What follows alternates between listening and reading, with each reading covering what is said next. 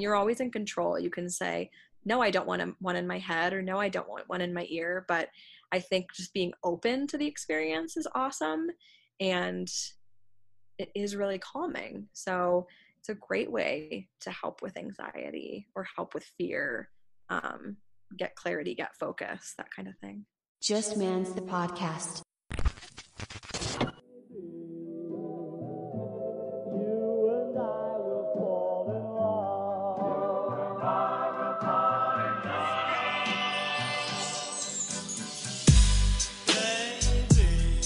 Up, you guys? Welcome back to another episode of Just Man's the podcast.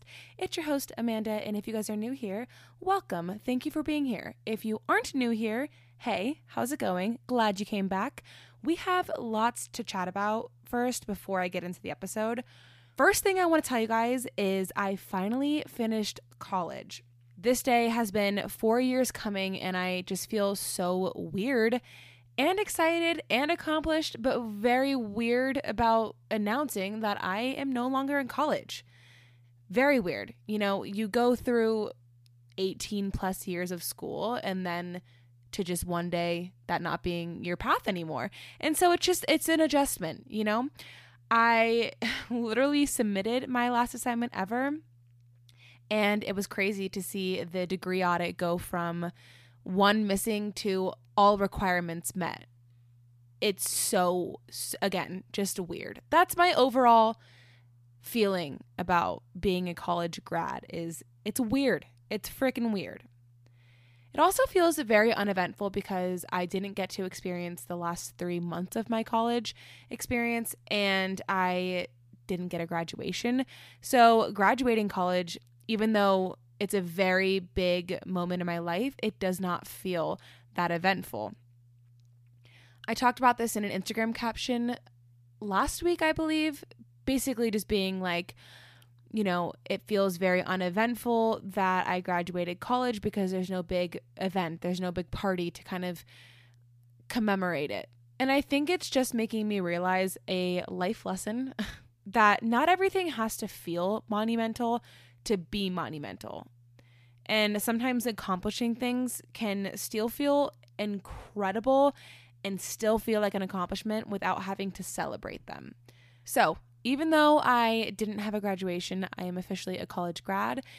Again, it's so weird, but in true Just Man's fashion, I am still learning and studying because I don't know what else to do with my time. So I'm currently studying to get my personal trainer's certificate so that hopefully I'll be able to teach some group fitness classes and even do a little one on one personal training with women. I think that would be something really fun to do.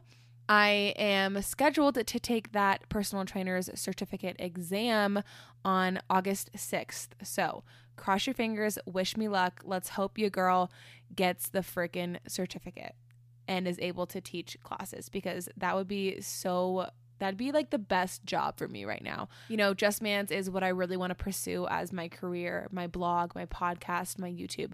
I really want to promote my message and spread my message and help other people learn and educate women through my platforms of social media.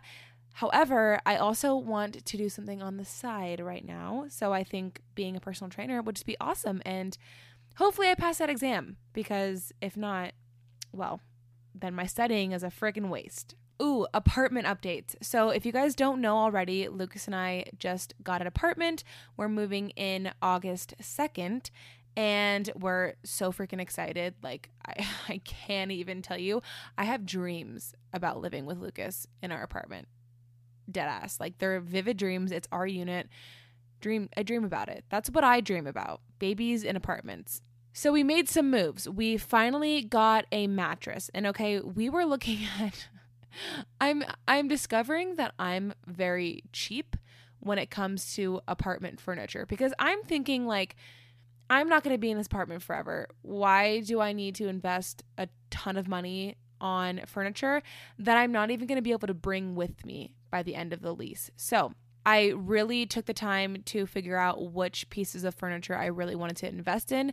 And when it came down to it, Lucas and I both agreed that the couch and the mattress were the two things that we were going to be willing to spend a lot of money on. So, we got the mattress. We actually went to Denver Mattress Company and we took advantage of that freaking 4th of July sale, yo. Okay? We took advantage of that sale and got a really good deal on a mattress, which I'm super happy about. But yeah, everything else I'm still kind of searching for. So we have the dining table, we got that. We have the couch, we have the ottoman, we have our bed frame and our mattress. And now we just need some dining chairs, some bar stools, some end tables and side tables and then I think a standing mirror and I'm to call it a day because I just I want to get the essentials and then we'll get into the apartment and kind of learn as we go and figure out what we need and what we don't need still. But yeah, Wayfair is pretty much my best friend right now. I just don't really want to look at any other apartment furniture website because Wayfair has the best deals and actually has really cool things. So there are a few other things I want to update you guys with and it's basically my social media uploading schedule. So, YouTube, I'm getting way more into, and you guys can expect a new video every week. So, I'm going to be uploading a new video on Wednesdays, and I think I'm shooting for every Wednesday, but if not, it's going to be every other Wednesday. But every Wednesday, I think I'm going to be able to do. So that's going to be my YouTube uploading schedule. And you guys can send me your recommendations, suggestions of what kind of videos you want to see. But I already have a lot of cool videos, fun videos planned out, and I'm super excited about getting more into that. I will also be doing a apartment series on my YouTube channel. So, kind of taking you guys through apartment shopping, when we get into the apartment, apartment budgeting, and how I did that it's going to be really fun. If you guys are interior design junkies or love just apartment furniture shopping, you guys are going to love the series that's going to come up. All right, so my blog. I'm still kicking it over on my blog. If you guys don't know, I started my blog in 2004 15. 2015 I started my blog. I was 17, 16, 17. I think I was 17. And I've gone kind of in and out of posting. I haven't really been super consistent over there. However, I'm getting more consistent, and there will be a new blog post every Friday. So, again, like my YouTube, I'm shooting for every Friday, but if not, it's going to be every other Friday. You can expect at least two blog posts a month. So, still kicking it over there. You can expect some poetry, some writing, some journals, and then everything under the realm of health and wellness, working out, travel, fashion, pregnancy, just life. All right, and because I'm updating you guys, I feel like I need to give you a pregnancy update. I am currently 29 weeks pregnant. So when I'm recording this, I will be 29 weeks pregnant tomorrow. However, when this episode goes live, I'll be 29 weeks. And I'm starting to get really uncomfortable. So I'm the type of person that whenever I feel off, I just want to fix it. I want to go to acupuncture. I want to get a massage. I want to take this superfood or cut this out of my diet or I'm I'm just a very action oriented person. So whenever there's something off feeling in my body, I just want to do everything I can to fix it. But another learning life lesson for me is you know, during pregnancy, you're going to have aches, you're going to have pains, you're going to have discomforts, you're going to be uncomfortable. That's just a part of the damn process. And I feel like for the last couple of weeks, I've just been really learning to surrender to that fact and not, and try not to get really discouraged or frustrated when I'm not feeling the best. Because, for example, I went on a hike yesterday. It really wasn't even a hike. I don't even think I would consider it a hike if I wasn't pregnant. It was more of a stroll. And the way back to the trailhead, it was more of like an uphill. But it was really freaking hard for me. Like, I almost tripped 5 million times because my equilibrium is like off and my balance is just shot. I was sitting steady at like 140 beats per minute just huffing and puffing the whole time and it was it was hard for me i felt really uncomfortable in my, in my body i'm carrying like 15 extra new pounds so that was definitely my last hike until this baby pops out. But yeah, I'm just having to really learn and relearn my body and and kind of understand what works for me at this moment and learn to not get down about it because that's something that I've been noticing lately is is I just get really down when my body doesn't move the way that it did before, but I'm learning to just recognize that it's a part of the process and there's going to be bad days with the good days. So, getting uncomfortable, but it's a growing experience and I'm keeping a positive mindset and there are still movements that are feeling really good in my body. So I love Orange Theory still. Today I actually did the first 60 minute class back since before quarantine, so like March. And I felt great. I can still run. I still rode. Um, and then the weight floor is awesome. So I'm still being able to do Orange Theory. I'm loving walks still. I really need to start incorporating more stretching, maybe some more yoga. Stretching is just hard for me because I don't like to just sit down and move slowly. I'm kind of like a fast paced person if you haven't been able to tell. so, yeah, I definitely need to be doing more yoga and stretching. I'm also getting a lot more anxious and curious about birth. So, I'm 29 weeks. So, baby really should be here in the next 10 weeks. And I'm not, I'm more so excited, anxious. I'm not really scared. There are some things that, you know, at first glance or at first thought freak me out. But all in all, I'm really not nervous. I'm really not scared. I'm super excited for that experience because I just think that's so me. I love I love ex- new experiences and especially challenging experiences where it's you know life changing and it's beautiful and it's just a moment where you kind of look back and you're like, damn, like my body's fucking cool that I can do that. And so I'm really excited for that experience, but I'm getting a lot more anxious about it. So I've been watching a ton of birth vlogs on YouTube and I'm about to start listening to some podcasts about hypnobirthing and audiobooks about hypnobirthing and just different techniques that you can do to help with relaxation and help rule out fearful thoughts. And I'm just getting really excited about it.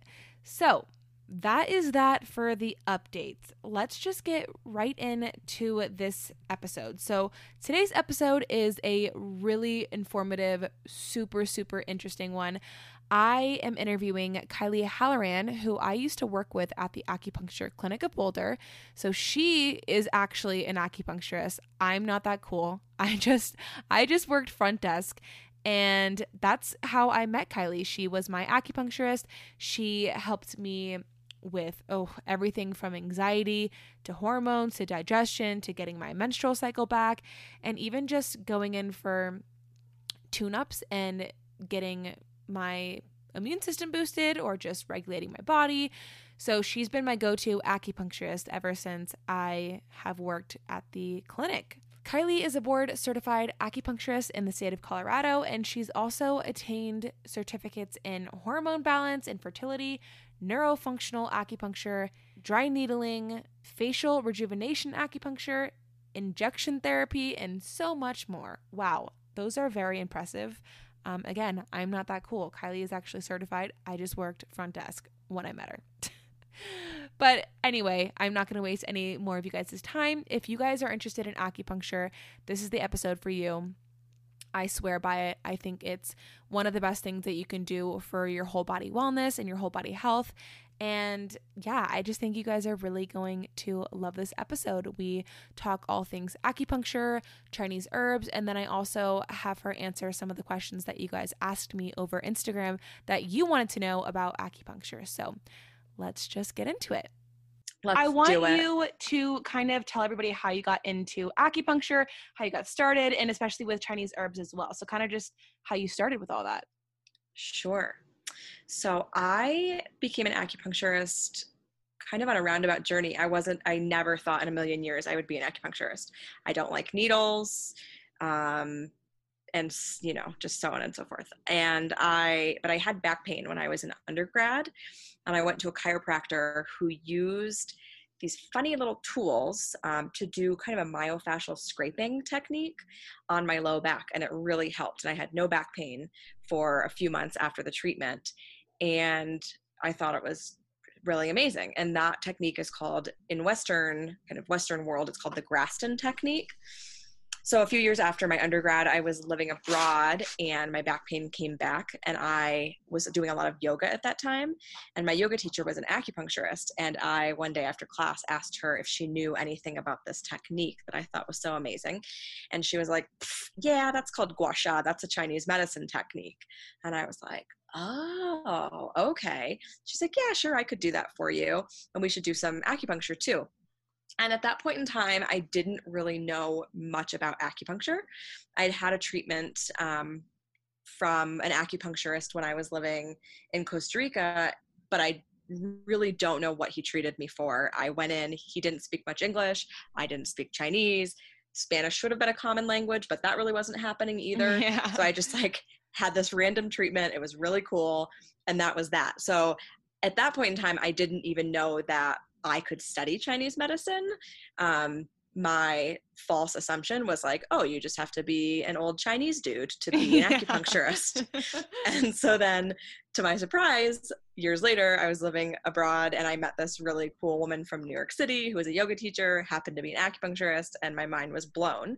Um, and so I ended up this is a long story long. I ended up getting treatments from her. My back pain went away. I thought it was amazing she actually was leaving Panama, and I had a total panic that I wouldn't be able to do yoga without her. And so I flew to New York City, where my best friend lives, and I took a, a month long yoga teacher training. And kind of on a whim, I decided to go to an acupuncture college because I found out that those exist in the US um, in most major cities, turns out.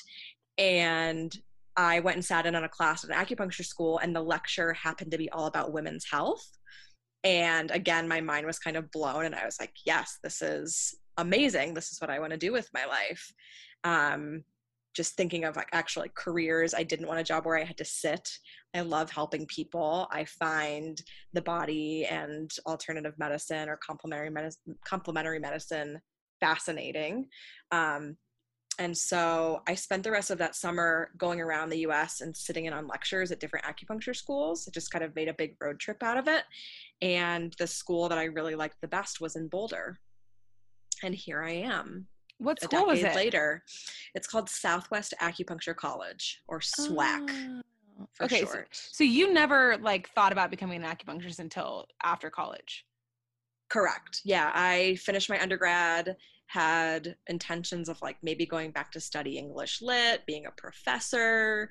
Never did I think that I would be on this journey of healthcare right wellness. which english prof like teaching english would probably be a lot of sitting so yes. you picked the right career right and the whole like tenure track and all of that exactly yeah. so that was my other question so how long mm-hmm. is acupuncture school Great question. It is three to four years as a master's degree. So you can kind of fast track it and take more classes in a condensed amount of time and make it a three year program, or most people do it in four years. Do you need an undergraduate degree? Yes. Okay. So it's basically like like grad school. Yep, exactly. Yeah. Okay. It's a master's level certification. In some in some states it is also a doctoral degree and is eh, how is acupuncture school? Are you guys just like poking each other? Like, are you guys practicing on each other? Yeah, we do. I, the wow. first, I mean, within the first probably few weeks, we are starting to learn techniques. So there are all these different types of classes. So you're learning theory, you're learning diagnosis, you're also taking Western classes. So you have to take years of differentiation of disease. That way you can rule out red flags that way you can speak to you know western disease and what's happening pathology. Um, but then you're also in clinic. So after you after you pass a few of your first semesters of classes where you're learning point location then you get to go into clinic and start treating patients. And so you're simultaneously taking all these classes and learning theory and learning techniques and then you're treating real patients that pay to come to the clinic which is how school should be like you learn something and then you apply it that was always yeah. my biggest struggle with school was i was especially math i was like i don't know how to do this and i don't know how to yeah. do it in real life so like what's the point you know yeah acupuncture is basically an, an eastern tradition correct correct so you're learning then the eastern traditions and how to apply it to the west yeah okay so it's not just and, eastern focused when you're in school you're you're definitely learning about like the western medicine and things. Okay. Yep, you are because they work really well together. I, mean, Right. I always tell my patients, like, of course you can go to PT, of course you can take your prescription. I mean, there are all sorts of ways that I think that the different medicines inform each other and work better together. Right. And I think that's part of the the misconception with acupuncture too. When I first was introduced to acupuncture, I was kind of like, okay, this is a very eastern thing, like it's very taboo, not really a lot of people do it, but you guys like to blend both western and eastern and you guys take account of western and and, and also do eastern. I think that's really important because a lot of people Mhm. just view it as something that like, oh, that's kind of like a weird wellness thing, Yeah. you know? Yeah, I think I'm lucky. The the clinic that I ended up practicing at, um, most of our referrals come from doctors in the Boulder area, and so for them, it's like, why don't we try acupuncture before we do surgery, or why don't we try acupuncture before we do X, Y, or Z? And so it's almost like sometimes it's a last ditch effort, um, but it's also such good medicine like for inflammation and for pain and um, we i mean we do a lot of work with women's health too. So i think there is a way that it, it works really well with western medicine Right. And I, I don't know if that's like a Colorado thing or a Boulder thing where the doctors are like suggesting acupuncture, but yeah, Yeah. that's that is like I I love that I can go and get acupuncture, but it's it's considered like a normal thing, a normal like way Yeah. to treat some like something that you're struggling with. yeah it's not weird So for people who don't really know what acupuncture is then, can you kind of explain it? Sure. Um, acupuncture is a part of Chinese medicine. And so, just like yoga, there are all these branches of yoga. Same with acupuncture. So, with, with Chinese medicine, acupuncture is one branch where we're actually, you know, putting hair thin needles into specific points on a patient's body.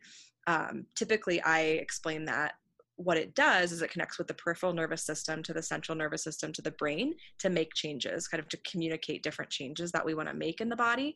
So it's really great at reducing inflammation. It's great at promoting blood flow. Those are the big the big things that it does. It also has an effect on the nervous system. Um, most patients feel really, really relaxed once the needles are in. Um, and then typically a treatment lasts anywhere from 20 to 40 minutes. Patients rest with the needles and just have a little, I call it an acu nap they get to hang out. But then along with those other kind of the other branches of the medicine we do study chinese herbs for three to four years. We study chinese nutrition. And so it's a whole system of medicine. It's not acupuncture is not only needles. And so if i have patients that are afraid of needles and don't want them by all means you don't have to have them there are other things that we can do body work is also a part of chinese medicine as well um, that's really heavily focused on in in China, whereas here we kind of dip our toes into it. But I would say we practice acupuncture and herbs more than body work with it. what is the body work? It's called Tui Na. Oh. Um, so it's Chinese kind of like Reiki? Mm, no, no, it is not Reiki's like energy, right? Yeah, Yeah. Whereas Tui Na is more medical massage. Gotcha. Um, so it was incredible. The hospital I studied at in China had a whole floor of practitioners who studied Chinese medicine for like eight years. And then they chose to do the bodywork portion. wow. Uh, so there, I mean, the way that it's integrated in China, it's like, it's not private practice like we have it here. If Mhm. you're sick, you can choose to go to a traditional Chinese medicine hospital, which would have the acupuncture in it. Um, and there are all these different floors where you get your physical therapy, you get your medical massage. Um, there's a giant apothecary on the first floor where all the herb formulas are being made. And then you get multiple treatments within one day with I want to go there and. I'm not even like suffering at all. It's really cool. yeah. and then you know and the, and the doctors there they learn to read ct scans and mris and they can also prescribe western meds whereas we don't do that here we leave that up to the western doctors um, and then the way that they practice in china is like if you need a surgery you go to the western hospital you get your surgery unless it's minor and then when you want to recover and do your rehab you go literally across the street where i was in harbin china um, you go to the chinese medicine hospital and then you do all of those other therapies so the healing time is much faster. right. They got it figured out over there. They do. So can you explain a little bit of the cuz it's acupuncture points, correct? Yes. what is that? Is it called myri- myriads or what is what is that? Where you're Oh, the points- meridians. meridians. I knew it started with an M. Can you explain that a little bit? Yeah, sure. So I often explain um, the acupuncture, I call them highways because I think it just makes more sense. Just like in Western medicine, how you have dermatomes, those nerve pathways, or myotomes, the muscle pathways. In Chinese medicine, we have our own highway system. We call them meridians or channels. They begin on the fingers and the toes, and they're all interconnected. And the highway itself is named for the organ that it passes through. And so there are a few different ways that you can treat when you're when a patient comes in the office. You can either think of it as, okay, if a patient comes in with pain, what highway is that is that pain on? Mm. Same with the dermatome or myotome. It's just that our highways are called something else based on the organ that they go to. So if a, pa- a patient comes in with pain, I'm immediately thinking, what highway is that on? And then if it's more of an internal issue, digestion, sleep, female health, men's health, um, emotional issues, then I'm thinking more about the organ or the organ systems that are interacting versus what highway is that on? Where is the pain located? So that's kind of how you go about treating a patient is is using Mhm. those as a guide. Yep. And then you I'm- can blend them too. Oh, you can. So, yeah. So, for instance, if a patient comes in with pain, I'll be thinking, you know, the pain's on their trapezius, say, like in, up in their shoulders. I'll be thinking, okay, what highway is that on? But then they also have poor sleep at night. There's a way that you can combine the channel theory with internal diagnosis theory. That's so you're always kind of- fascinating. Yeah, you're kind of blending points. Of course, there are patients that just come in with pain or Right. that don't come in with pain and they, you know, they're strictly sleep or digestion. But Right. But that's so that's the cool thing about acupuncture is you can go in for X, Y, and Z and you can get treated for those things at the same time. Yeah, and it's kind of like peeling the layers of an onion too. I think as patients get better, it's like, oh yeah, my my sleep's better, or um, I've noticed that my mood is better, or my my cycle is more regular. So it's like, Right. you know, we can work on other layers of things. Yeah. I think a lot of people are turned off to the idea of acupuncture because of the needles. Like you said, you hated needles and that was nothing like I hated needles. I got my ears pierced at 8 years old and I literally passed out when my mom changed them because I Mm, hate needles. So I think I think a lot of people just wince at the the word acupuncture itself. right. So can you kind of go into explaining like what a treatment's like, kind of the environment and and again like the needles and and just Yeah. everything about the environment about it. Yeah. Um, the needles are filiform. They're not hollow. They're not hypodermic. They don't have a beveled edge. They come to a point. And then typically they have a, a coat on them to make them more hypoallergenic. Um, you can barely feel them. So we use a guide tube. We put pressure against the skin and then tap them in. Most of my patients that have never had a treatment, when I do the first one, they're like, oh, that was it. And they're really surprised at how how much they little how little they feel. Um, once the points are in, you might feel different sensations at the points, and I say that that's kind of the highway opening up. We're getting blood to flow, lymph, we're circulating energy, for lack of a better word, but kind of little different sensations. And some people don't feel that at all. Um, for the most part, most patients feel relaxed. There is um, a component that happens with the nervous system where we're trying to get the body out of the fight or flight and into the rest and digest um, where you know true healing occurs and so That is when like your stomach starts to gurgle, right? You guys always used to tell me that Yeah. whenever whenever you're laying there, you can you know that you're you're in like the what is it parasympathetic mm-hmm, the Yeah, parasympathetic yeah when you're when your tummy's like gurgling. Yeah It's the coolest thing because it usually happens like 10 minutes after you put the needles in. I'm like, okay, I'm relaxed. yeah or you might feel heavy or like Right. oh i can barely lift my arms it's like yeah Right. the nervous system's just calming down the weirdest thing for me is whenever I'm getting acupuncture, I feel like my palms, because they're face down, I feel like my palms Mhm. are turned open. To r to the Mhm. ceiling. It's so Mhm. weird, but it just it always happens. It's the same thing, That, you know, might be unique to you. I don't know. right? Other people might experience other things. And then I feel like no matter what, I'm always trying to make it a comfortable experience for patients. So I have patients who prefer to have one arm free without any needles, or they want to read a book, or they want to listen to a podcast. So, you know, some people pass out and they're like, yes, turn the lights off, let me chill. And we really just kind of try to make it as comfortable and enjoyable for anybody, you know, for whatever level they're at or where they're at.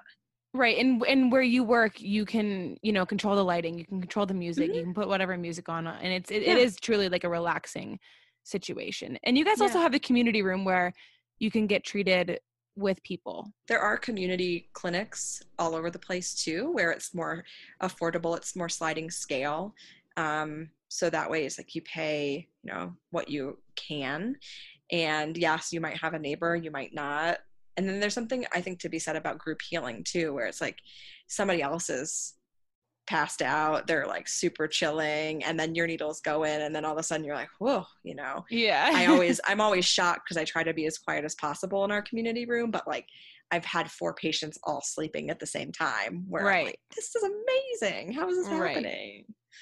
Because you were saying you guys kind of use guides before you put the needles in, and you don't really Mhm. feel it. Is there a certain technique that you use because you have a really light touch when you put the needles in and i don't think that's Oh, that could be you. said for everybody you know like i feel like there's there are other people that i've been to that are like all right needles going in bam and i'm like oh Uh-huh. you know Yeah. Yeah. Um, I think that's the really cool thing. And that, that was part of the reason why I chose to study at the school that I went to at SWAC. Um, there are a lot of different styles of how you practice. So there's kind of a science and art to Chinese medicine where you have all these textbooks and you learn the point locations. We have our own measurement system. So you learn all the bony anatomy and then you learn how to measure on each individual person's um, you know inner arm outer arm that's a certain amount of we call them cun. So you're you know you're learning from like the lateral epicondyle to the anyway it, it kind of goes on and on. But basically you learn a system of measurement so that you get the exact location that that point location right on every Mm, person Mm. according to their anatomy. And then you learn the right angle and depth for every point also. Um, so you just basically you you basically uh, treat based on the patient and their body with the touch. Yes. Oh that's where i was going. So mm-hmm. within like it's late in the day. Long day. Sorry. I know. Within chinese medicine there are all of these different kind of like subspecialties you know? There are different you you can focus on different areas and chinese medicine went eventually you know kind of like branched out to to japan and to Mhm. taiwan. And so you have all of these different interpretations of the medicine. And then in boulder specifically like, we had a sports medicine clinic. So there are different ways of inserting needles. There are different schools of thought of like whether the patient should feel something or the practitioner should feel something. I would say i practice more of a japanese style which is a gentle touch. Um, and with that said i do a I I also practice a specific style called the balance method which is a taiwanese structure of treating. And so and that was because i studied with a practitioner named dr tan. And so i kind of blend you know i do my own it's cool because you can you study the science and you study what the textbook says and then you make it your own So for people who again are scared of needles or just don't Mhm. really know what they want in terms of acupuncture, is Yeah. there kind of a roadmap that they can they can maybe or questions maybe they can ask an acupuncture clinic like what kind of style do you Yeah. do you, you know practice, you and practice? and Yeah. how how would they know like which one's gentler how like how would they go about that yeah i would i would ask what style of, practice you know the practitioner uses japanese techniques are typically the most gentle um, there's even a subset of of Japanese um, acupuncture called Shonishin that I learned, which is more for pediatrics, but I will use on adults as well, where you're not using any tool, any needles, you're using these little tools instead. Mm. But yeah, by all means, you should ask, you know, what style the practitioner has, because if you want a gentle treatment, I would not go to a sports acupuncturist. Right. Yeah, or I would not get dry needling. Right. That leads me to my next question. I was going to ask you, can you explain what dry needling is? Because you can only really do dry needling for a certain amount of things, right? Yes, it's more for musculoskeletal issues, for injuries, for pain. Okay. And what is Yep. that like? So within acupuncture, the realm of acupuncture, we learn it as trigger point. Basically, you're going into the to the belly of the muscle or these trigger points, areas where maybe the fascia is a little more bound up, and you're actually trying to get the muscle to fasciculate or to twitch and release. So you're trying to get a muscle out of spasm, basically, or you're trying to get a muscle that maybe is under firing to fire, or one that's over firing to relax. It's basically a reset of the muscle. So they- how they- does that happen? Like how do you do that? You use a thicker needle Mm-hmm. and you just make sure that you're at the trigger point. You can Mhm. feel it with palpation. Sometimes it'll feel like a ropey band, Mm. and you you go into that point, and the muscle will twitch. Uh, so does, does it stay in there like acupuncture does though? No, not typically. Although in one dry needling class that I took, um, now practitioners are adding stim to the points and Mm. letting the patient sit for a little bit, which is, I think, a relatively new addition in the world of um, like PTs, where that's something that we would do with acupuncture beforehand, I guess, but Right. maybe not necessarily with trying to get the muscles to, to continuously twitch. But I use a lot of stim around joints um, where there's less blood flow. So yes, and it would be a shorter amount of time. Where like with an acupuncture treatment, um, we would put the needles in and let you rest for a while. With the dry needling, you know, if you you either get a muscle to fully release and you twitch it out, or you could put on the a TENS unit or the stim machine for like five ten minutes. And then can you explain moxa, what that is? Yes. Moxa is an herb called Artemisia vulgaris or mugwort. And it's a really, it's a warming herb. It's nourishing. Often I use it a lot in the winter time. So if a patient comes in and they're just like cold or tired or just it's I feel like they're they're more on the depleted side, I would use the moxa, either roll it up into a ball, put it on top of the needle and light it, but it sends warmth when you light it um, on the needle. It sends warmth down into the point and it also stimulates the immune system. So it's a really good immune boost too, like if a patient's fighting a cold. I then- loved the smell of moxa. I was like, can you just please do it on me? Because I, it's like, it's not like firewood, but it's almost like that. It's kind of smoke, but it's not. It's different. Yeah, it's yummy. Yeah, and I then we love actually it. we also use it to help flip breech babies so we use it Mm. on the outside of the pinky toe and we roll little rice grain size pieces we put down a little bit of a burn cream and then we light the pieces one by one basically until the toes are toasted and you know we'll, we'll go each toe the pinky toe on each foot um, until the mama's like yep i've had enough and then we'll send her home with a moxa stick Mm. that's smokeless for their partner to do at home. So how does that it and wave flip a breech baby? Good question. That the outside of the pinky toe is the bladder highway, and the bladder Mm-hmm. highway goes from the outside of the pinky toe up through the back of the legs and then up both paraspinal muscles, basically to the back of the head. So it it runs through the lower back and helps relax those muscles. Mm. I know a few OBGYNs that work in Boulder, and it's in their textbook too um, that says, you know, an option for flipping breech baby is moxibustion.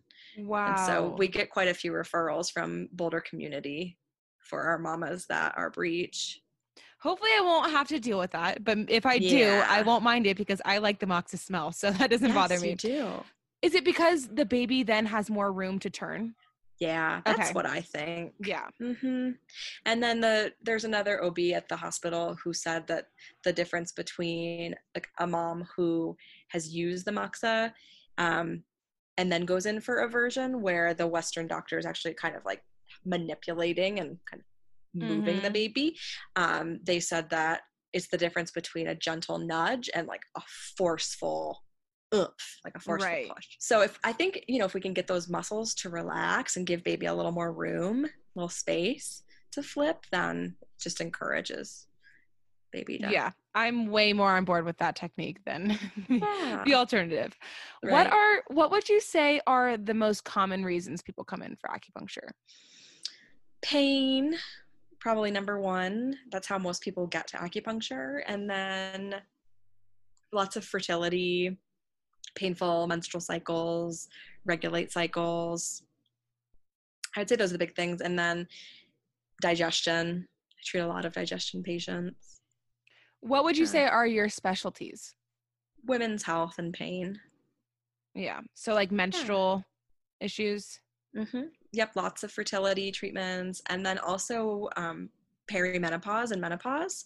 Acupuncture is amazing for hot flashes, and so I think that's something that I didn't realize when I was sitting in that class all those years ago. The the instructor was talking about how um, a lot of dysregulation or disease, like dis-ease in the body, um, in Chinese medicine, things that we just take for granted or just think are you know part of life in our culture are not considered normal in Chinese medicine. So like PMS, painful menstrual cycles, that is not considered normal. That's considered like there is something going on in the body that needs looked at. And so, and same with menopause, like hot flashes in Chinese medicine are not considered normal. It's like your body is telling you something that needs to be Mm. addressed. And so it's not something you have to live with or suffer from. Right. It's something that's that can be regulated. Right. Right. Okay, so a few um just kind of know before you go things. Yeah. For acupuncture, is there kind of a standard like guideline of how many times someone should go before seeing results or, you know, giving it like a fair chance? That's a good question. I normally say that six sec- six sessions is a course of treatment. Okay. So 6 It- before, you know, we'll start to see any results or just maybe giving it a fair chance. Always want to see results every treatment, but it depends how long something's been going on. If you've had pain for a year, I wouldn't expect it to be gone in one treatment. Just like, you know, if you've been overeating for a year and go to the gym once, you're probably not gonna Have a six Have a beach bod, yeah. yeah.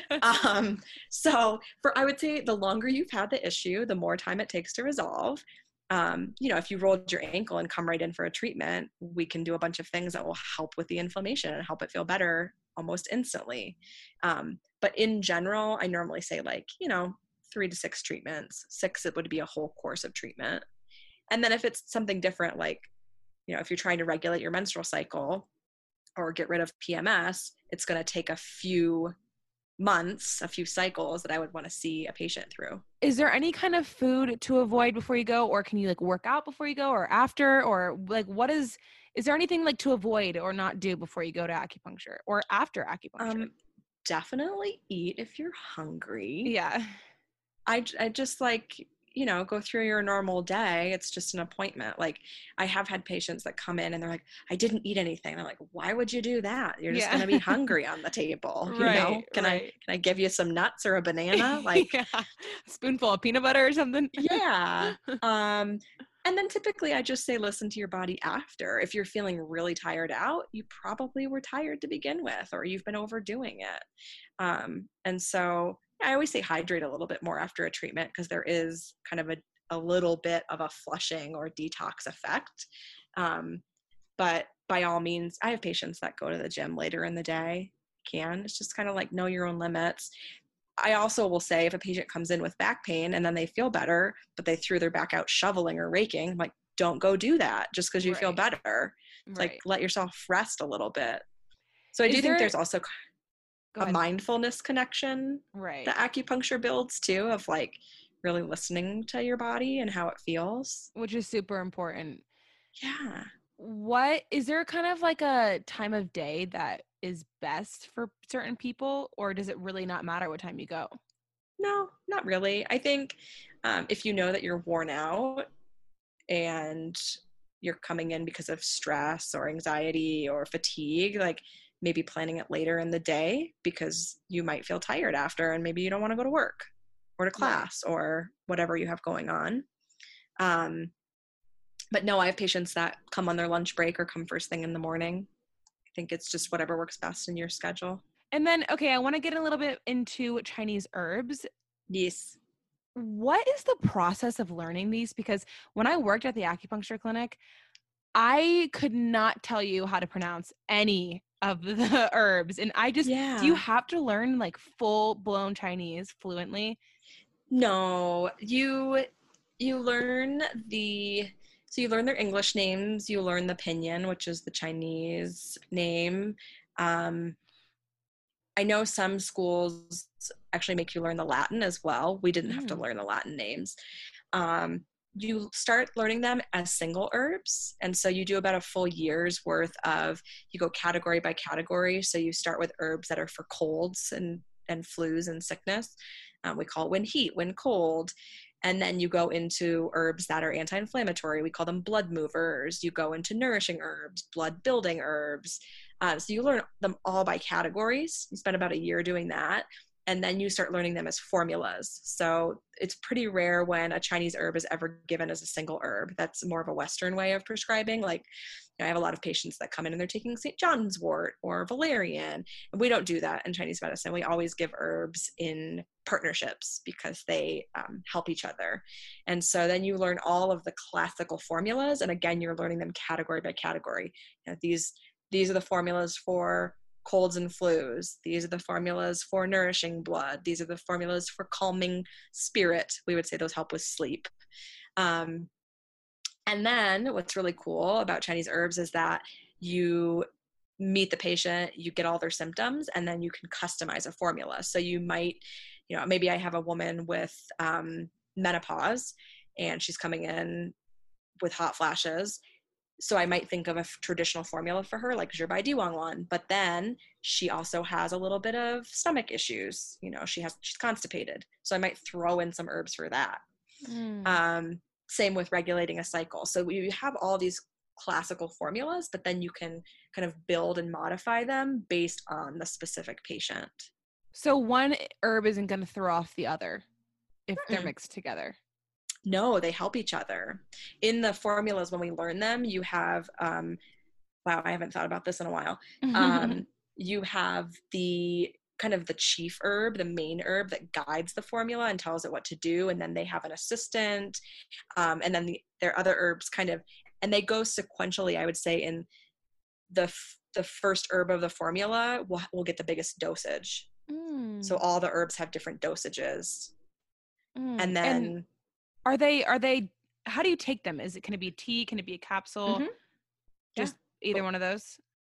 Yeah. And then some, some herbalists or some practices will also have the raw version of the herbs where you actually cook them yourself mm. you boil them and then you you strain them and make a tea whereas mm. what we carried at our carry at our um, office are granular versions of it so they've already been cooked and then dehydrated so all you do is add water and make the hot tea but then the formulas are also in um, capsule form as well and the teas don't taste the best, but they work. you know, I think it depends on what it's for. right, right.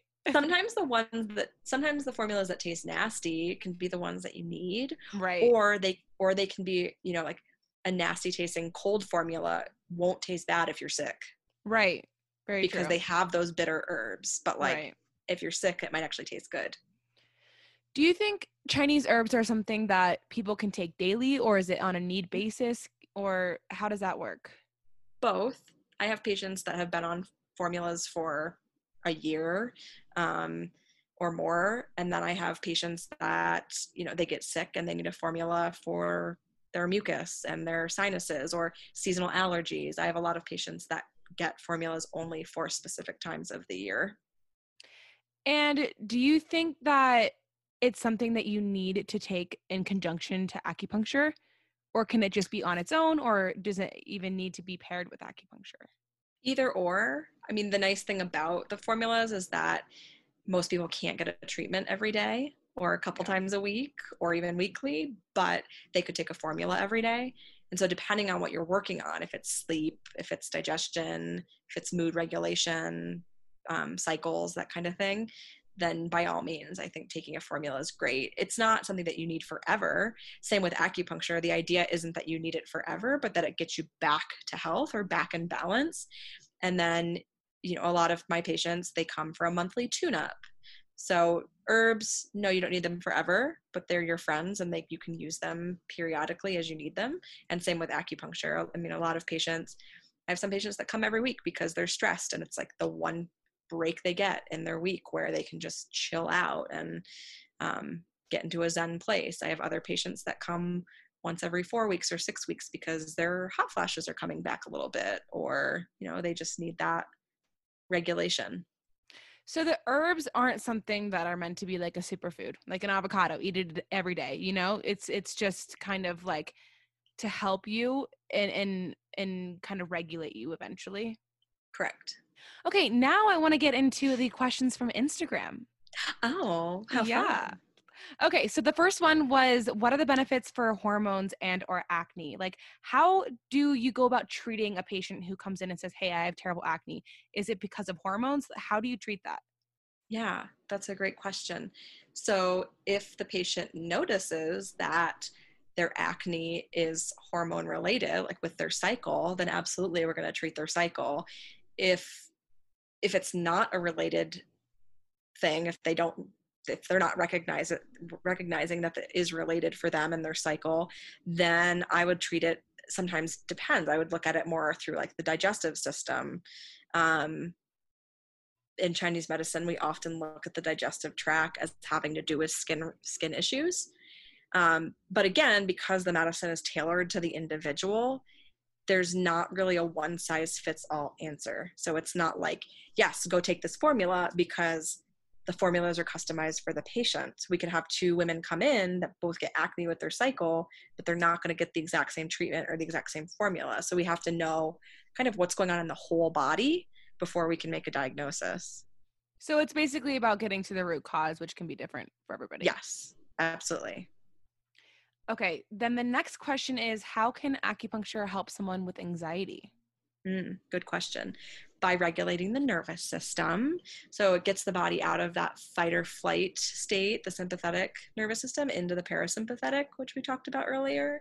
Um, and oftentimes, I do think there's this way that the body kind of has its own feedback loop, and acupuncture goes in and disrupts that loop. And so, if your body is used to being in sympathetic mode all the time, high alert, running here, running there, class, work, gym, yada yada. Acupuncture goes in and it's like, nope, it's okay to relax and for your body to feel this way. So it re regulates the body. Do you treat that like kind of similarly for everybody, or can that be different too? That can be different too. Yeah, I, al- I always want to know with anxiety, like, do you feel it in your chest? Do you feel it in your stomach? Mm. Like, what does it, how does it manifest for you? Because we're, like you were saying, we're trying to get to the root of what's causing it and trying to one of my teachers explained it as like do we need to put air in the tires do we need to take air out of the tires like is it Mm. excess is it deficient um, so anxiety looks different for everybody you know so really trying to trying to tailor the treatment but it's awesome for anxiety Yeah, I I went in for anxiety a few times, and it, I swear by it. It helped me out so much. Mhm. The, the next one I kind of laugh at because I remember going in, and when I first started working there, I knew nothing about acupuncture, nothing about injuries or anything. yeah And um, I had a bunch of people call in and be like, "Do you guys do acupuncture for plantar fasciitis?" And I was like, "What is plantar fasciitis?" And I like Mm-hmm. Yeah. never knew that was a thing. So that was a question. What what does acupuncture do Yeah. for plantar fasciitis? i treated it this morning so you know, with any pain, we're always looking to reduce inflammation. Um, that's inflammation of the fascia with the plantar fasciitis. Same with arthritis. Like itis is inflammation. Mm. Um, and so acupuncture by by its mechanism promotes blood flow and reduces inflammation. So we're kind of speeding up that process and also helping to heal the tissues. So it, it, it depends how long you've had it too, right? The body has an amazing healing response that happens with acute injury. Like if you were to go twist your ankle, you know what happens. You get that inflama- inflammation cascade, the swelling happens, um, it might feel hot to the touch.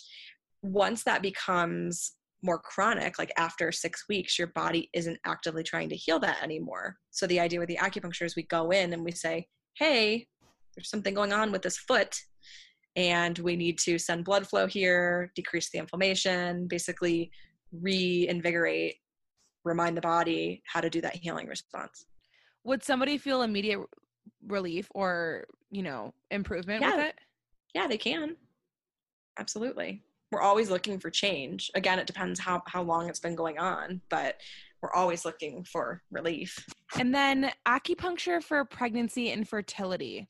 So you, we kind of talked about it a little bit. It can help with fertility and you getting pregnant, but once you're pregnant, what can can pregnant women go in for?